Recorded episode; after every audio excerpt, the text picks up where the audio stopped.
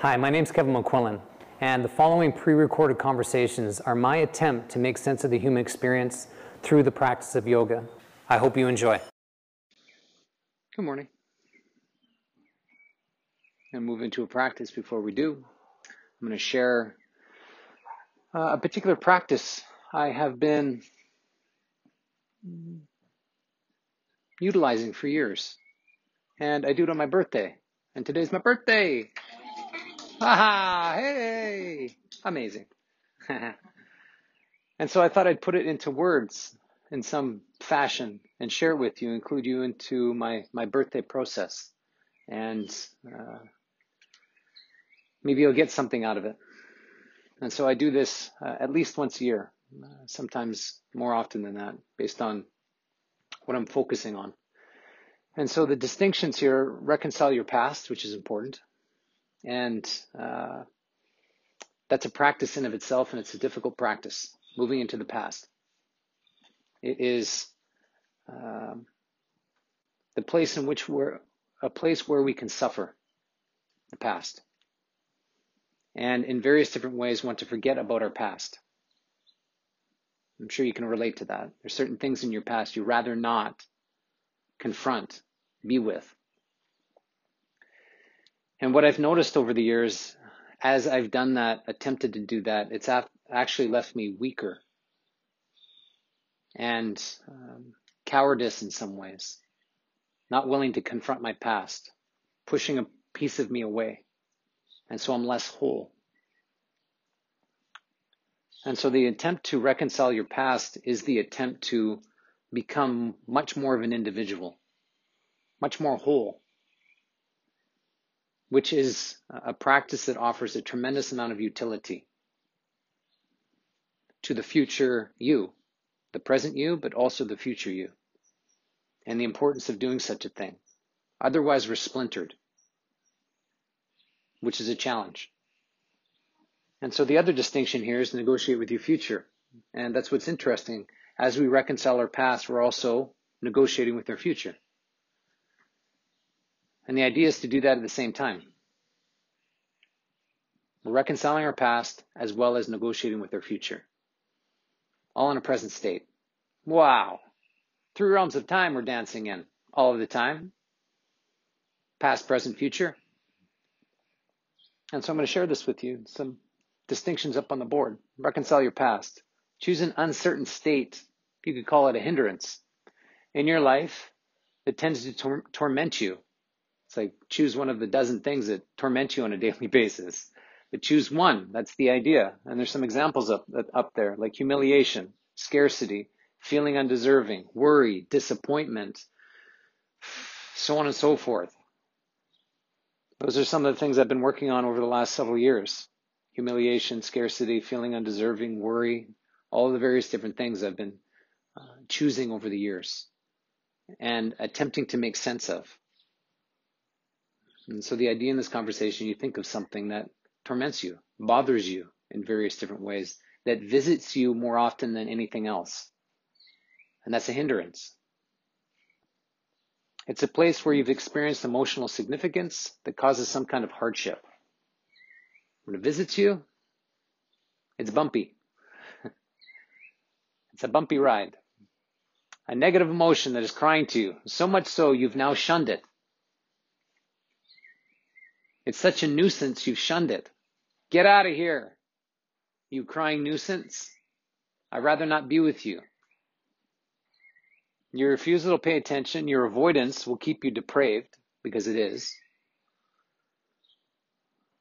and will ultimately age you. That's unpleasant. That's happening anyways. And so these kinds of experiences have a way of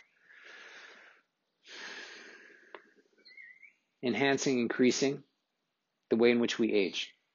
We can get older as a consequence of pushing our past away. And that can happen fairly quickly. Quite quickly, really.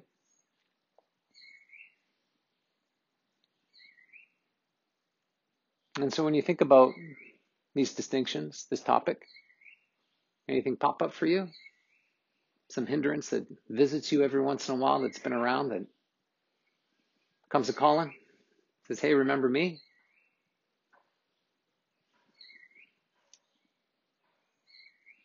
Anybody have an example you want to lay out? Say out loud? Your relationship to something that causes you some tension, clumsy experience. Maybe it's fear. Maybe it's relationship to shame.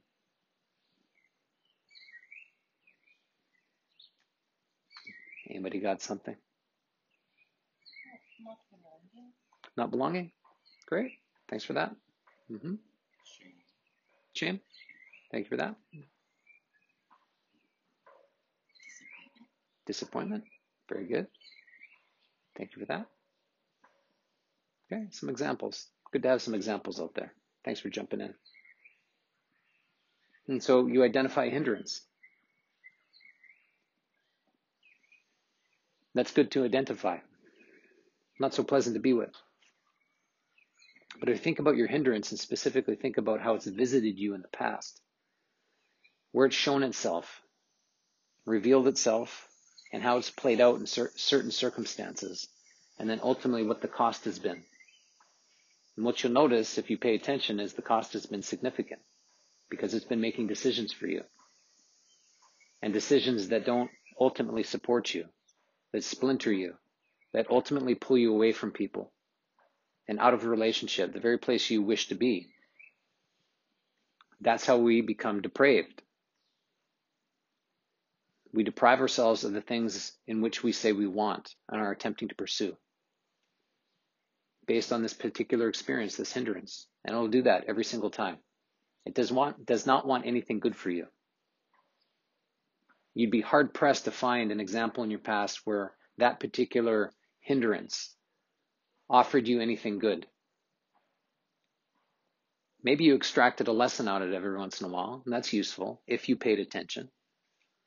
It's like, okay, maybe I won't choose that again. And so once you have a hindrance, you have something to aim at, which is important.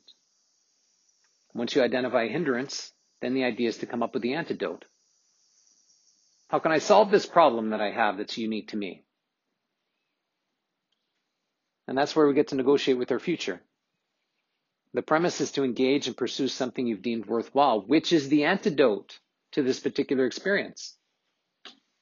So you have the hindrance. What's the opposite of that? That's good to recognize. And then you pursue it because it's worthwhile.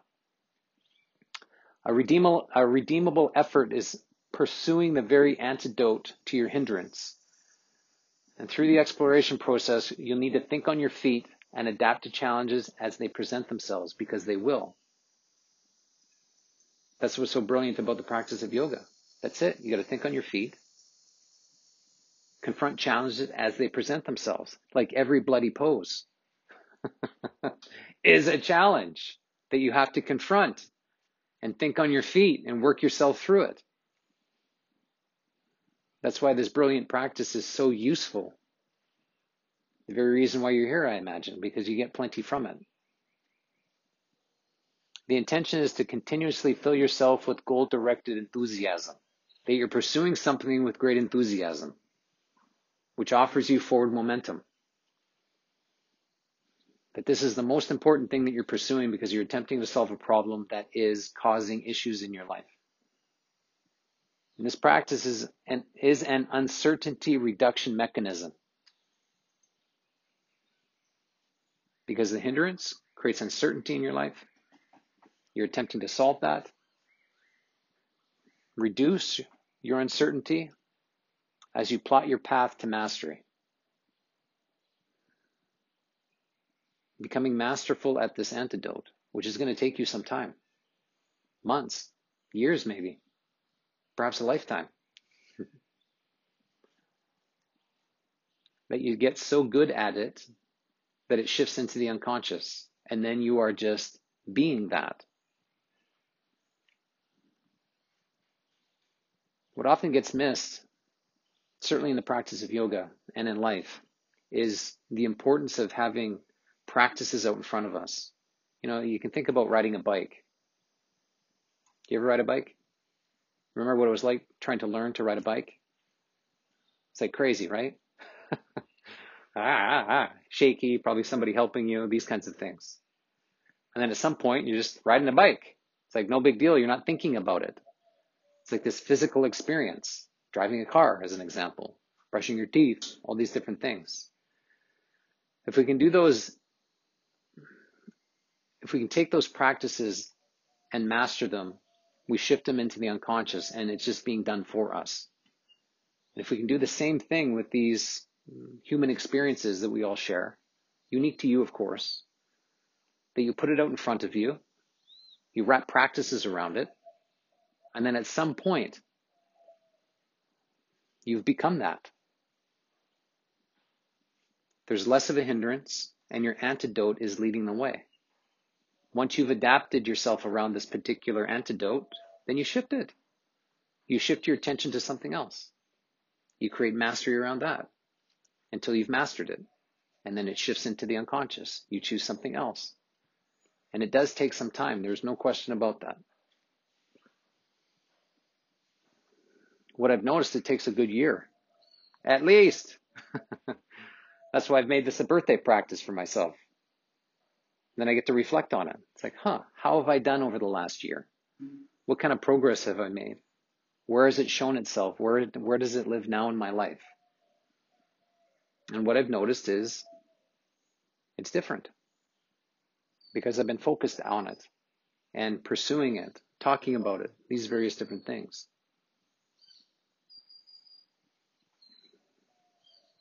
And so on the bottom of this board, hindrance antidote, what I'm choosing this year, my hindrance, feeling unsafe. That's something I've been combating, combating most of my life is feeling unsafe. And the ways in which I have challenged myself to feel safe and where I have sound, responsible practices and where I don't. And the antidote I see for myself is faith. I find very curious my relationship to faith. It's a value I have, but something I've not been paying attention to for many years. I've, I've found it confusing. and so I want to make sense of that, my relationship to faith and what that means to me. And it seems to me as I do, I'll have the capacity to feel safe. And that's like a reward I'm after. That sounds nice. How I can feel safe in my body with other people in this world.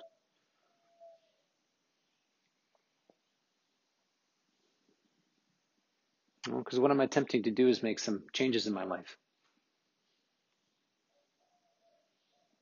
And what I'm noticing is when I've explored this over the last oh, couple weeks, leading up to uh, my birthday, I have a value of loyalty. It's very meaningful to me. You know, like honor and how I attempt to honor my promises and how important loyalty is to me.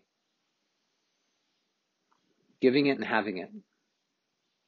But what I'm also noticing is my relationship to feeling unsafe keeps me trapped and in places for too long because I'm unwilling to make changes.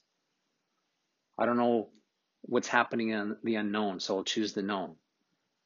That's unsafe. This is safe because I know it. I'm loyal to this. No, thank you. And so if I'm after making changes, I have to confront not only my relationship to loyalty, but my relationship to feeling unsafe. And it seems to me that faith will move me out of being locked in to that experience and get me into the unknown and give me the capacity to trust that moving forward is a good idea in new ways. So we're not combating one thing. We're not taking on one thing. You're taking on your entire life your entire value hierarchy, how you've designed yourself over your lifetime. And it's significant to make the effort to change, but it's worthwhile for sure. And so I thought I'd offer this to you. Take it if you will, or not. but I find it always worthwhile to write it down, make sense of it, and define what your, not only your hindrance means to you, but also your antidote and to play yourself out into the future. It's the beauty of imagination. One year from now, if you were to embody your antidote, how would your life be different? It's quite striking.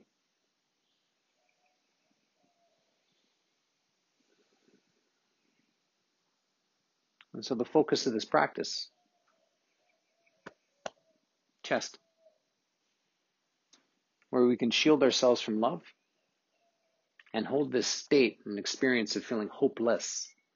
And that's what hindrances create for us a hopelessness. And so the idea is to move those experiences out, practice into your antidote. Do what you need to, and that's the practice of yoga, as I see it. You can stay physical, and that's fine. It's a physical practice. It's like one dimensional. You could even say shallow. Drop it down into your ground of being. That's the idea. You have to choose what that is. And maybe 60 minutes from now, you've become closer to your antidote, or maybe you even have become it. Wouldn't that be something? All right. Thanks for listening. You get some value from this?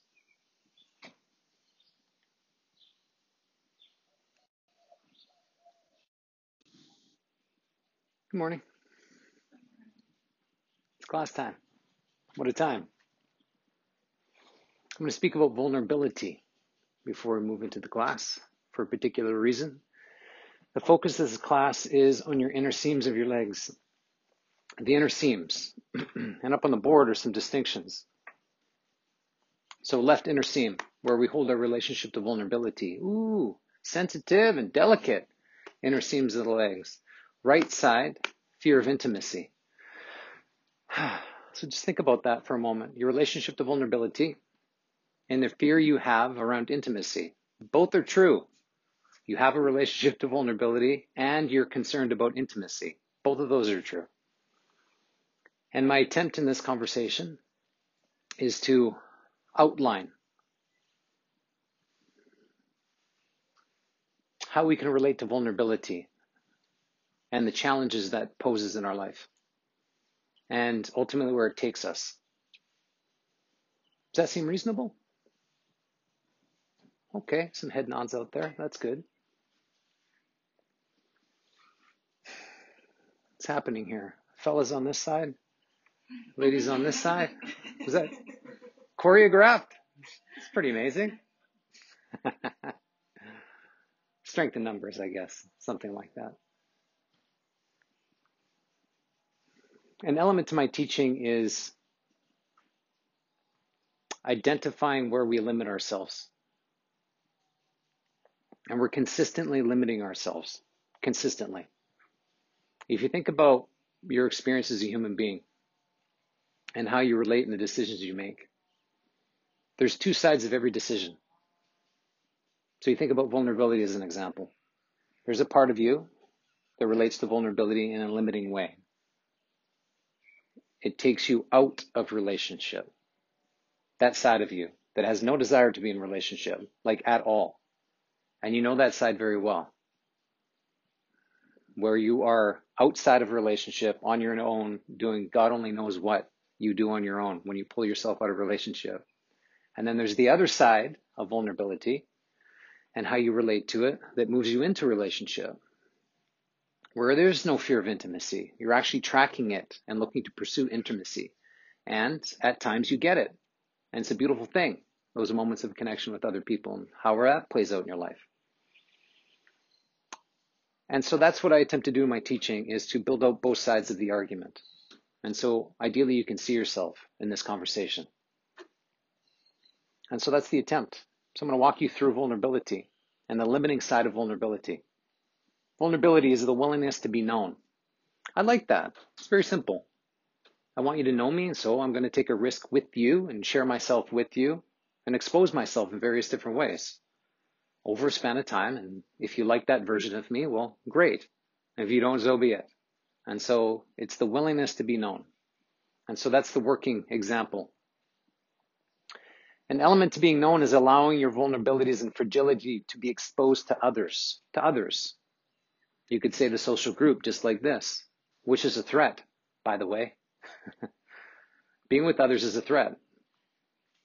Once exposed, there exists the real potential for social humiliation, which we do not like. That's why a social setting, a social group is such a high risk, because the chance of being humiliated elevates. And you know what that feels like. You felt humiliated in your life many times over. That'll be true in the future as well. One of the reasons why we like to stay alone.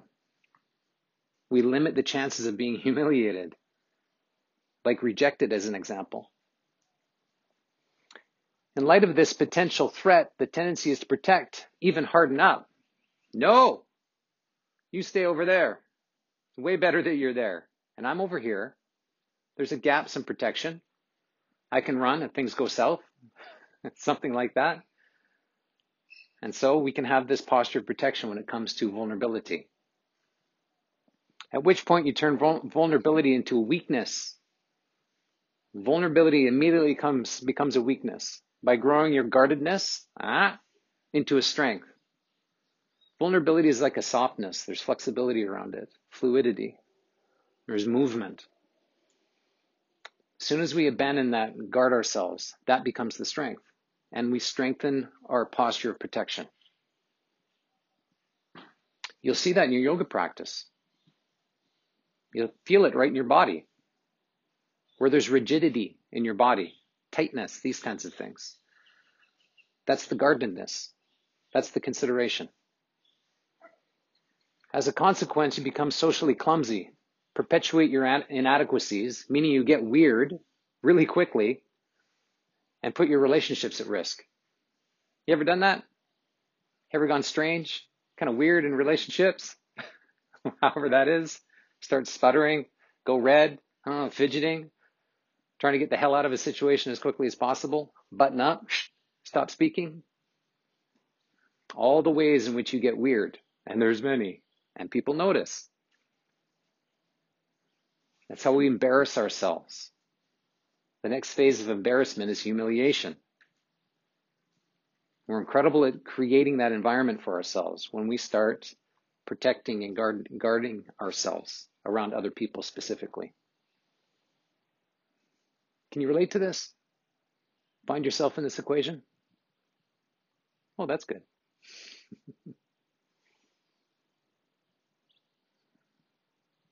when I think about my relationship to vulnerability, it's I've struggled with this in so many different ways. I don't even like talking. There's a part of me that doesn't even like talking about it.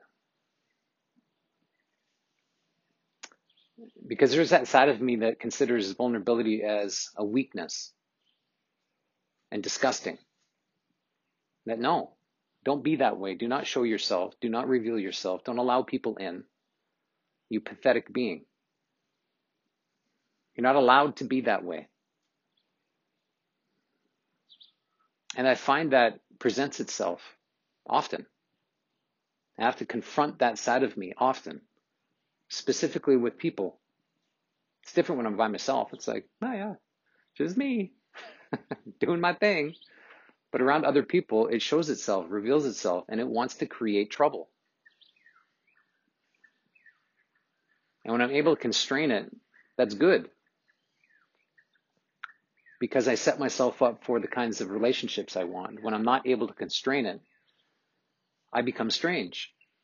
Typically go quiet, turn away, don't necessarily want to be around people. And I'm always around people. Oh my goodness. so it's a hell of a practice.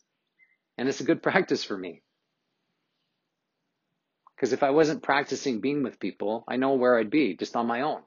Because I can be on my own but it also starves me of the very things that I want, that I can only get through other people, which is relationship, conversation, connection, intimacy, all these kinds of things that terror terrifies me in various different ways because it has in the past. And we all know what that feels like. We just have to dip a toe into the pool of the past and start to understand the pain of, of, of vulnerability the pain that vulnerability has caused in your past and the potential for that occurring at any moment is also very real.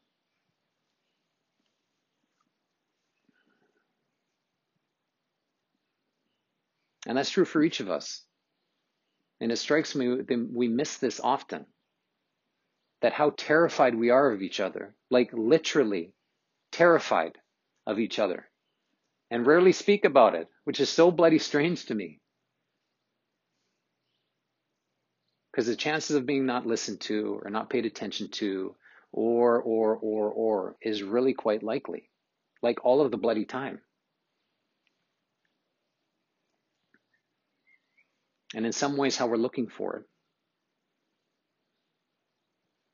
To prove that we have no value, that we are inadequate, that we don't deserve good things, especially being in a relationship. We're hunting for that evidence all the time. And if it doesn't present itself, we'll make it up. Which poses a great challenge in relationship and how strange we are. And in some ways, what we say we want, we can't necessarily be with. That's the reality of it. You say you want wonderful things in your life. You have to really look at yourself. And do you have the capacity to hold what you say you want? And what you'll notice very quickly is no, you don't. Not yet. And that's what's so brilliant about this practice of yoga attempting to build the inside posture to hold what you say you want, whatever the hell that is in your life. You know. And that's why this practice is so meaningful. It's like, okay, how do I get this concept down into this body so it can prop it up and hold it for as long as possible? If that's 15 seconds, it's better than no seconds. If I can expand that out to 30 seconds, wow, that's amazing. And then maybe I can hold this posture in a conversation hold this posture in some interaction day to day in my work, and you're expanding, expanding, expanding through conscious practices such as yoga. And it seems to me plenty of people miss that opportunity to influence the inside posture, the one you say you want, which is not just up here in your head. it has to be embodied. And all the layers you have to fight through for that to occur because there is a side of you that has no desire for you to be vulnerable. And part of that is admitting that. It's like, yeah, whoa, that is the inside monster that rather devour me than give me the opportunity to be with other people and the things I say I want. And so it's a practice. Vulnerability is absolutely a practice, like everything. And so you have to confront your habitual view of vulnerability, which is you don't get to know me. I don't want to know myself, and so you don't get to know me. No thanks. I'll stay over here, guarded and protected, because it's safer over here. Best to know that such a statement is a cause of suffering. Eh, great suffering. You've suffered in the past, you're suffering now, for sure, and you will suffer in the future.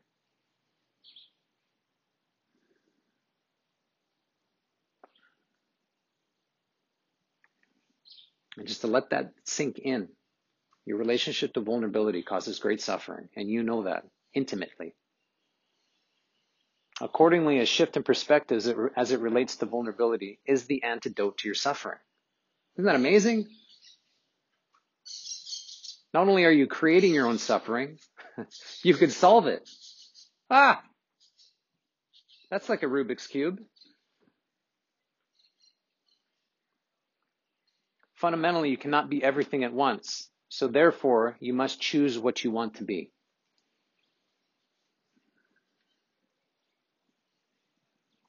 And that has to be very deliberate, choosing who you wish to be. And this is a shift in perspective. Who am I being as I do? Versus I'm just doing. That's the typical posture. I'm just going to do no intention. Just going along through life. And so the idea here is who are you being as you do? And that's different. And what you'll start to notice as you focus in on who you're being as you do, some of the things you do don't fit with what you're attempting to be. And that's fascinating. And gives you an opportunity to stop doing things that lead you to places you don't want to be. And this is how you start to influence your character, your value structure, is paying attention to who you're being. The question then becomes will you choose the version of yourself that accepts your vulnerabilities? That is a hell of a question. And you always have that question in front of you. The problem is you have to answer it. sometimes you'll choose it, and sometimes you won't. Ideally, you're very aware of the choices you're making when it comes to vulnerability. And so the answer to this question is maybe. Maybe you'll choose it. Maybe you won't. You only choose it if you convince yourself that you have intrinsic value and deserve love. That you as an individual have value and that you deserve to be loved. That is no simple equation. Because there is that part of, part of you that says no. You have no value and you deserve no love. So stop trying. This is a significant relationship in our human experience. The ability to get defined in your relationship to vulnerability and make it yours. Like, what is the definition, the working definition that you have? The one that deconstructs you and the one that builds you up. And that's the attempt in this conversation is to propose that to you, that you define your own relationship to vulnerability. Because if you don't, you'll suffer, and you know that. And so wouldn't it be something for you to define your relationship to vulnerability so you know when you have it, you know when it's present, and perhaps most importantly, you know when it's not present. So I have a question for you. The monkeys agree.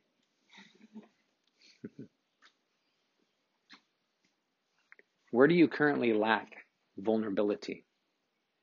Where is there an absence of vulnerability in your life? Where with whom?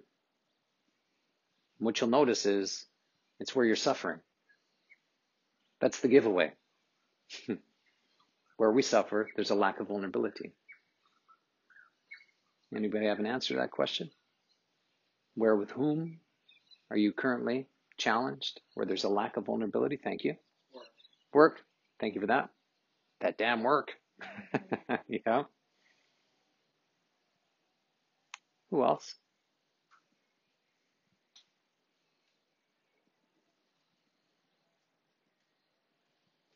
Opportunity to be vulnerable.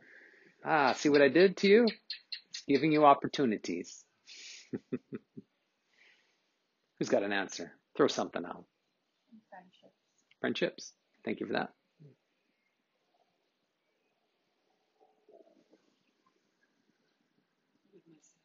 With yourself? Okay. Is that what you said? With yourself? Yeah, thank you. Okay. So you get it.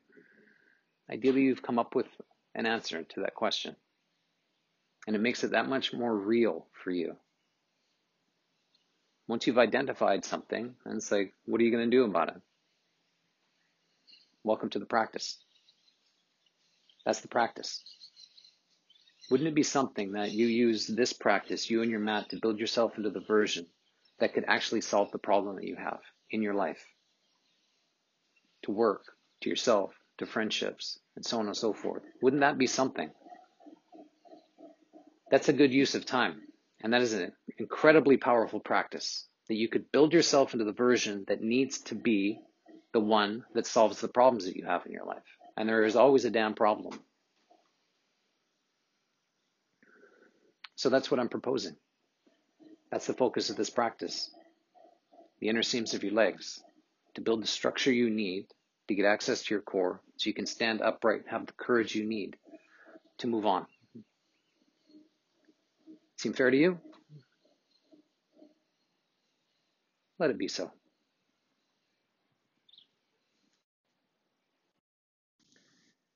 Good morning. It is that time for practice. I'm going to share with you what I'm focused in on this morning. The focus is core. Lucky you. Your core, way down low. And the reason for that, you can see it up on the board. We can hold undigested emotions become detached and ultimately shut down. And so that's the experience we can hold down into our core, down in our guts. The opposite of that, of course, is creating connection to this area of your body where there's your values, your wisdom, where there's passion, enthusiasm, these kinds of things. And very different experiences, shutting down versus opening up. And we have that choice in front of us all of the time in every choice we make. Are we turning away or are we turning in? And this supports the bigger conversation around this practice, is, which is listening and how you listen. And listening is fundamental. We know that it's fundamental in terms of where we end up, our destination. We can listen a way that takes us away from the very things we say we want, or we can listen a way that moves us closer to what we say we want. Listening is very powerful. What I've come to understand over the years that I've been in this realm, transformation happens in listening. I truly believe that. I believe that to be a truth. That if we're going to transform anything in our life, it'll happen in our it'll happen in our listening, the way in which we listen. And that's a very interesting concept. And so I'm going to discuss that this morning. And this, I'm attempting to tie a few things together today uh, over the last couple of days. I was speaking about hindrances a couple days ago. Then I was talking about vulnerability, how those tie together. Your ability to choose where you're underdeveloped and naive in your life is a hindrance. The idea is to choose the opposite of that, which is the antidote. So you suffer less. That's the opportunity. That choice is an act of vulnerability. You moving into a place that you don't necessarily want to go. That is risky. The chance of you failing is quite likely, but you go there anyways with the attempt to strengthen yourself. And that is the act of vulnerability. What supports vulnerability is listening. And the example I used the other day is the hindrance I have is feeling unsafe. And that's something I felt as long as I can remember, feeling unsafe with people specifically, other people. And the antidote I'm choosing is faith. And that's curious to me faith and my relationship to faith. And what I'm noticing is I have to shift my listening that faith becomes important. And so I'm trying to figure out what faith means to me. So I'm having conversations with myself, including other people's take on faith. And so it's in my listening, which is good. And that's where I'll start to define my relationship to faith. And at some point, it'll become this embodied experience. That's the idea. From a concept into the body, that I can speak this concept into my body. And so my body can listen. And that's what listening is. It's a full body experience. That's the beauty of yoga, that you're tuning your body to listen. It's very difficult to listen only through these things. Your ears. Listening is way deeper than that. And you know that. It's how you feel, what you notice, the experience of someone or something. It's a full body experience, and that's the beauty of yoga. You're tuning your instrument to listen, ideally. So I'm going to walk you through two types of listening automatic listening and intentional listening. I thought that'd be curious, interesting. Talk about listening and see where it goes. Who do you think you're listening to when you're on your mat? More than anybody else. Sure the hell isn't me as the teacher. It's you. Consumed with your own listening. And so I'm very curious to see how you take on your practice, knowing what you'll know very soon about these two types of listening. So automatic listening is focused on your own internal dialogue of opinions, beliefs, and judgments. It's self-focused and supported by your past. It's your belief system. All consuming at times. All consuming. When we get lodged into this, it's like, I don't care what you think. This is what I think. And I'm right. I know this to be right. And that's the trickery of our belief systems at times. And so the commitment around this kind of listening is to get through it. And I want you to shape yourself into this. An example is, and I'm sure you've been here many times before, somebody's talking to you, you're not really listening to them. What you are saying is, why don't you shut up, get lost, so I can continue on doing what I'm doing, because what I'm doing is more important than you. Like sending this text, playing a video game, I don't know, trying to eat my sandwich. I don't want to listen to you. You say the same thing every day or whatever. That's the example of automatic listening. You're pretending to listen, but you're not. You ever do that? You might be doing it right now. and it's quite likely that you are. And so the commitment is to get through it. How do I get through this conversation? How do I how do I be right in this conversation? That this person has no value. I want to be right. Be right about my stance here that it's important that I don't pay attention. And I want to look good which is a very deep commitment for each of us. We want to look good constantly. And so we pretend to listen, all the while attempting to look good through the conversation. Put enough attention in just to get through. And so the focus is judgment. You're judging the situation and that person. And it sounds something like, you have no value to me at this moment in time. Shut up, get lost. Something like that. And as you judge, you get to reinforce your belief system. My belief about this person and this experience in this conversation is right. I have all the right not to listen and pay attention to this person. And my attempt is my attempt here and focus is to end this conversation as quickly as possible. So you stop bothering me. That's a stiff message to send. And think of all the ways in which you do that, and there's many. Perhaps you go quiet. Perhaps you start interrupting. Perhaps you start fidgeting. Perhaps you just walk away. Whatever the ways in which you do this practice, and you want to know how you behave because people notice. And so automatic listening leads to assumptions and misunderstandings. Another way of putting this is conflict. If you, don't, if you do not listen properly, you become distracted and be hurt more than you need to be. That happens in our listening. We can create absolute chaos for ourselves through our listening and be hurt as a consequence of the way in which we listen. Towards ourselves, for sure. Others, absolutely.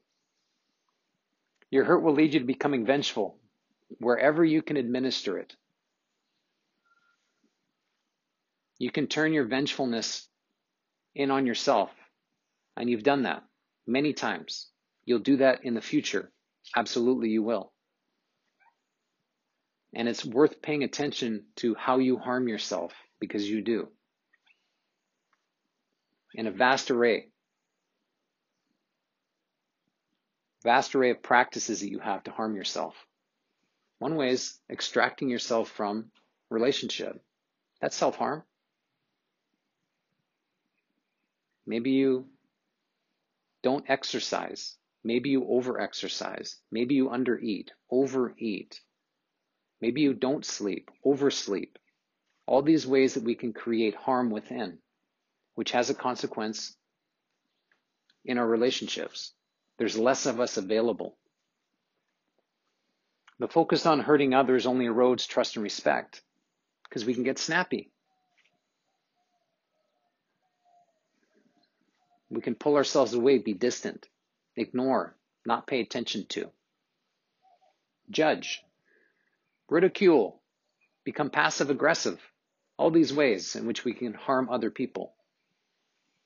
Once damaged or lost altogether, it's very challenging to recover, if ever. That's what I find so interesting about trust and respect. Once it's damaged, the chances of it coming back are very limited. The relationship has been changed forever. And so if you like your relationships, best you pay attention because the chances of you messing them up is really likely. How do you know that?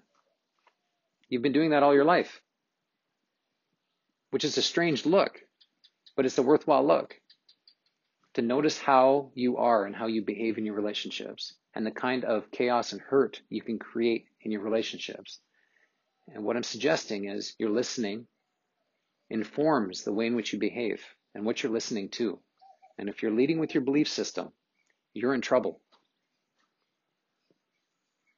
Then you could ask yourself, hmm, I wonder how often I'm leading with my belief system, my opinions, my judgments, the things in which I think I know.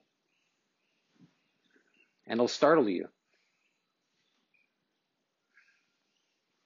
That'll start to uncover the level of arrogance you have.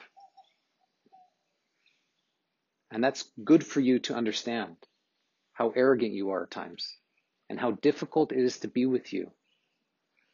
And the good attempts people make to be with you, despite your arrogance and your insufficiencies and all these different things. It's a hell of an endeavor trying to be with you. How do you know that? You attempt to be with other people, and you know how difficult that is. Extraordinarily difficult. And so this is one type of listening, which is a very common type of listening that can lead the way, that can create some chaos along the way and disruptions. Too many disruptions will collapse and maybe never recover. Some people don't. I've seen that many times. People do not recover from their collapse, and it's unfortunate and sad. And I imagine you know people like that.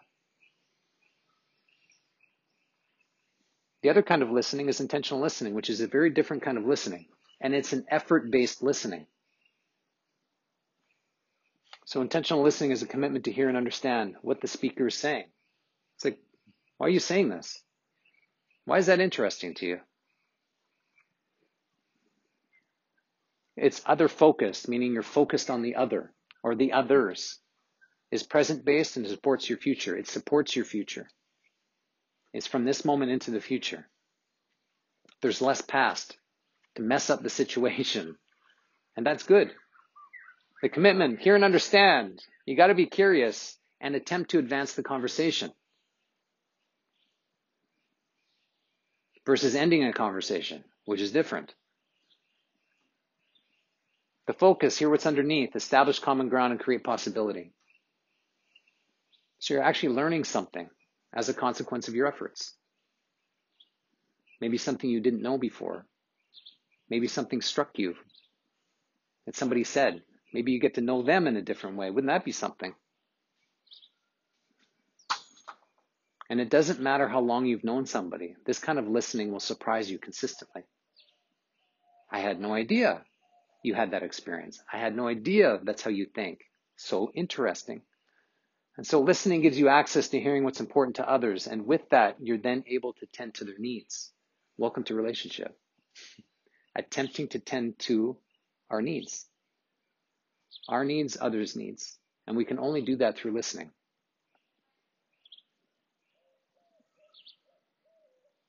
Doing so supports social relations, relations, which promotes promising and stable relationships. That's what you want, for sure.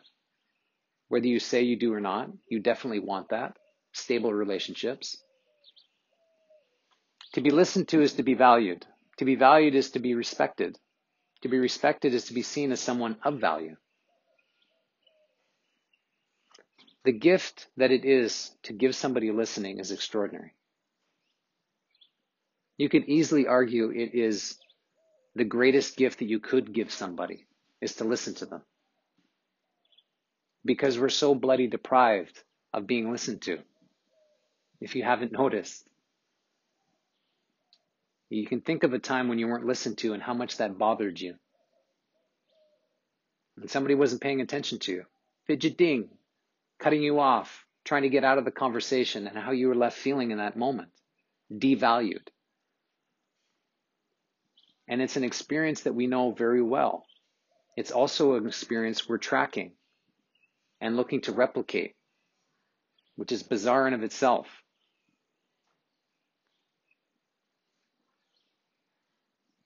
And what's curious is it doesn't really cost you much. some time, some energy. Those two things you have, not all the time, most of the time, I'd say. So intentional listening affords you the best opportunity to cope and improve your position in the world. And ideally, you want that. Greater coping mechanisms to improve your position in the world, which is you within you, you within your relationships that matter to you, you in your work, family, community, so on and so forth.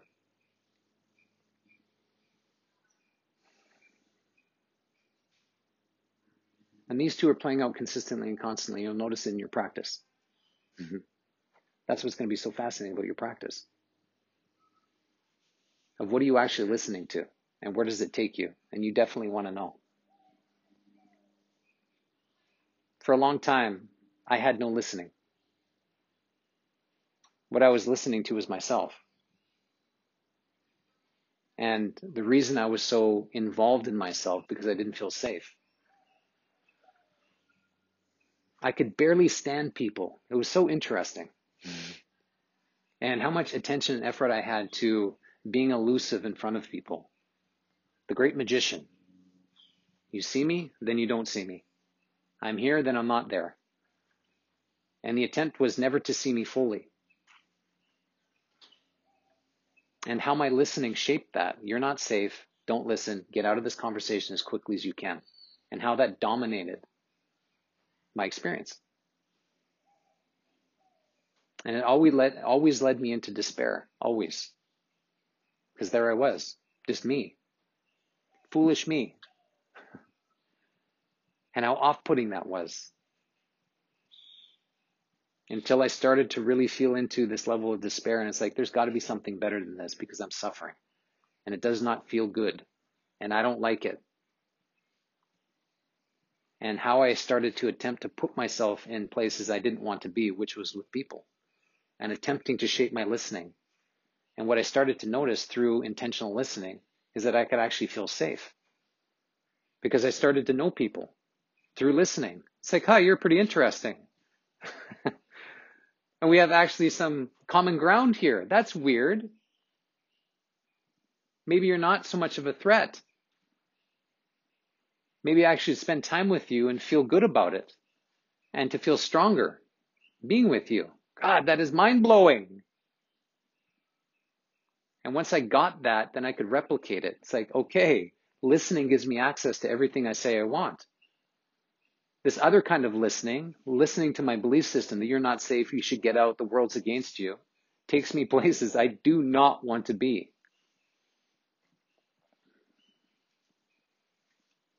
And we're all up against that in our own unique way. And if you could look at your life, that's the proposition here. You look at your life and how you listen. What you'll notice is where you're suffering, and you are somewhere, what's got you is your automatic listening. You're not really listening. You are to yourself, but a judgment has captured your listening. That's the consideration. And if you want to transform that experience where you're suffering, suffering, it's the shift in listening. Can you get curious? Can you look to start to hear and understand why somebody's saying what they're saying and why it's important to them? Because it's important. That's why they're saying it. Whether you agree with it or not, who cares? But to be able to create the experience where somebody feels heard is the art. And it is very difficult, but also deeply rewarding when you can pull it off. And you know when you pull it off. So I have a question for you. Mm. Who do you listen to the least in your life? The very thing you probably don't want to say out loud.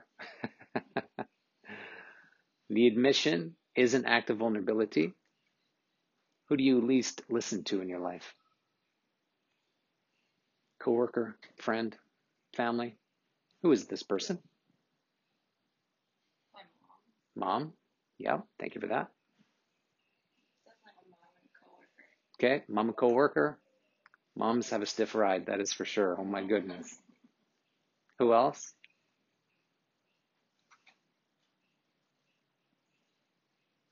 It's going to be somebody very close to you. Your husband? Yeah, fair enough. After all those years. Okay, good. Anybody else? Okay, hopefully you get it. And if you were to lead yourself into that relationship, what you'll notice is that there is a judgment. You have a judgment of your coworker, your mother, these kinds of things that has captured your listening. That's a very good thing for you to know. Because the antidote is to get outside of that judgment, which is no easy experience, but is needed. Because if you don't, that relationship will disintegrate over a span of time. And that should concern you deeply. So, this practice, core, you get to listen to yourself. So, choose your listening. That's what I encourage you to do. Lead yourself into a sense of possibility, something new. That's what's in front of you.